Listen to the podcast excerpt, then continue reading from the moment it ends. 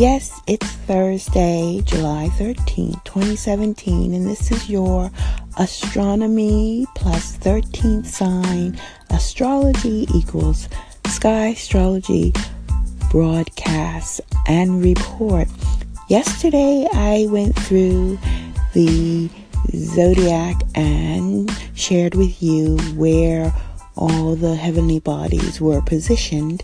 And today, only really one heavenly body has changed its position, and it's a good time to talk about that. We are talking about the moon.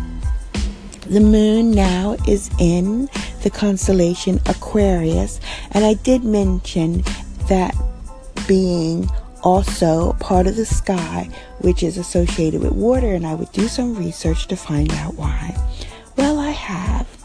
So, just to focus on the fact that the moon is now in Aquarius, and most people know Aquarius as connected to the air element.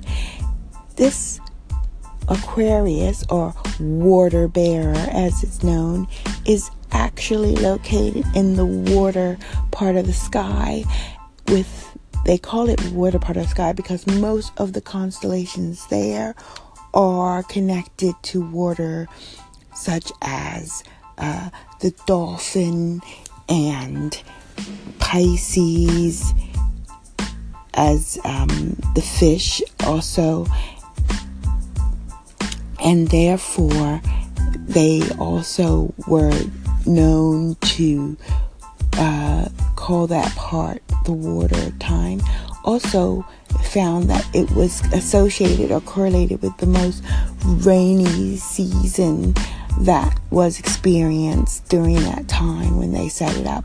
So we do we know that there are monsoon seasons and certain rainy periods and initially astrology was or the view of the stars that's so funny because it's like astrology, astronomy was used, or they were together, and they used them to um, understand the weather in relation to growing uh, crops and things like that.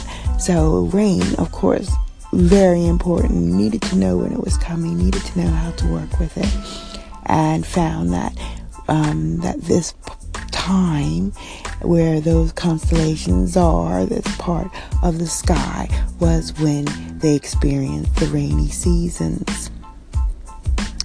Also, in mythology, um, the Greeks linked this constellation with Ganymede, who was supposedly a cupbearer for the gods, and also someone holding something uh, liquid to share.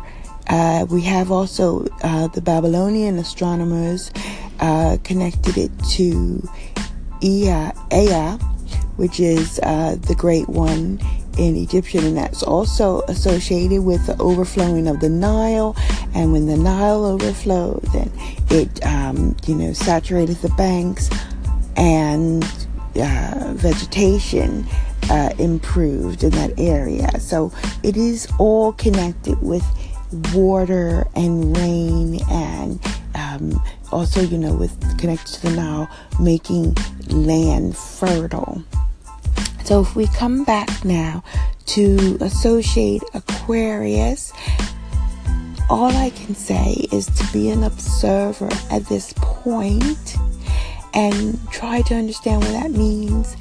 What is a good time is that because it is an air sign, it's a good time to try to understand things that you cannot see and the meaning, the philosophical meaning of it.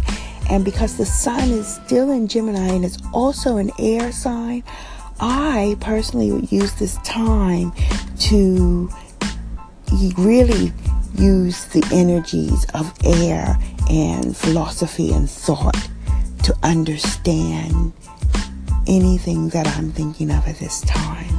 So I'll leave you with that task. My name is Chapeau Claudette, also known as Cloudette, because I love clouds. Thank you.